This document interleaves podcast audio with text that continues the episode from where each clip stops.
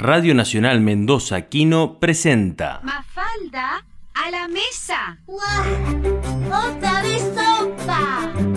Pensé, bueno, una nenita que en la escuela le dicen lo que nos dicen a todos, ¿no? Que no hay que pegarse con los compañeritos, ser bueno, portarse bien, no tener envidia. Va y pregunta por qué esto es así. Solo que a la tira número, no me acuerdo cuánto, veintipico, treinta, me, me, cansé de este mecanismo, mamá o papá, por qué tal cosa, y dije, bueno, no, acá metamos otro personajito que sea muy distinto de esta nena. Y, así se fueron agregando los demás por necesidades de, de guion. Soy muy de hacerme estas preguntas que no sirven para nada, como se hace Miguelito. Tengo estas curiosidades inútiles. Realmente me emociona mucho cuando viene un padre, una madre y me dice, yo le agradezco mucho porque mi chico no quería leer nada, pero nada, miraba solo televisión. Entonces le compré los libritos de Mafalda y se entusiasmó con la lectura y hoy lee de todo y estamos muy contentos. Eso me parece fantástico.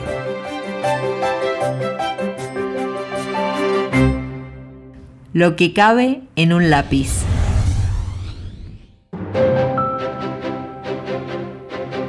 Cuando Quino tenía tres años fue deslumbrado por los dibujos de su tío, Joaquín Tejón, que le abrió la puerta al mundo de la imaginación. En aquel momento el niño Quino decidió que sería dibujante el resto de su vida. A sus 14 años, el adolescente Quino decidió que sería dibujante humor. Dejó la Escuela de Bellas Artes en la ciudad de Mendoza, aburrido de la enseñanza técnica y clásica del dibujo, porque él quería hacer historietas. Apoyado por sus hermanos, viajó a Buenos Aires, se instaló en una pensión donde vivió por meses, mientras visitaba periódicos y revistas ofreciendo sus trabajos. Me acuerdo que mis primeros dibujos me los pagaron 30 pesos cada uno, lo cual era poquísimo también, pero bueno. Hecho en el oficio plenamente, Quino subrayó más de una vez que tuvo que aprender mal y tarde lo que la escuela le habría enseñado mucho antes y mejor. Admirador de Steinberg, Chaval, Bosch y el argentino Oski, fue insidioso al definirse para sí mismo como mal dibujante. A mí no me gusta como yo dibujo, pero lamentablemente no dibujo como quiero, sino como puedo. Este, y sé sí que tengo buenas ideas, pero lo que dije, tampoco las considero mías porque sí, sino que me salen cuando quiero. Por eso, tuvo una disciplina férrea, sentado frente al tablero, craneando o dibujando, a veces bocetos que eliminaba íntegramente tras un duro día de trabajo. Insomne se iba a la cama habitualmente acompañado de un cuaderno para dibujar en las horas en vela.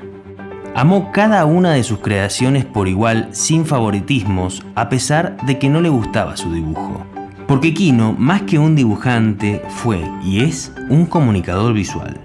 Así se hizo acreedor del Premio Príncipe de Asturias de Comunicación y Humanidades, siendo el primer humorista gráfico en obtenerlo. Pero no ser el último. Para Quino, un lápiz otorga un poder inconmensurable. Para Quino, un lápiz es la lámpara de Aladino, y así lo vivió y le sacó punta hasta que pudo. Ya entrado en años, sufrió glaucoma, lo que le dificultó continuar leyendo y dibujando. En 2006 hizo su último dibujo. Desde entonces lamentó no poder dibujar. Uno nunca sabe lo que va a ocurrir cuando dibuja, decía, sin darle mucha vuelta a la génesis de sus obras. Quino le otorga una mítica única al dibujo, a la historieta, al humor y a todo lo que cabe en un lápiz. Yo creo que un dibujante como yo, por ejemplo, lo que tengo que decirle a la gente se lo digo con mis dibujos. Fue una producción de Radio Nacional Mendoza Quino.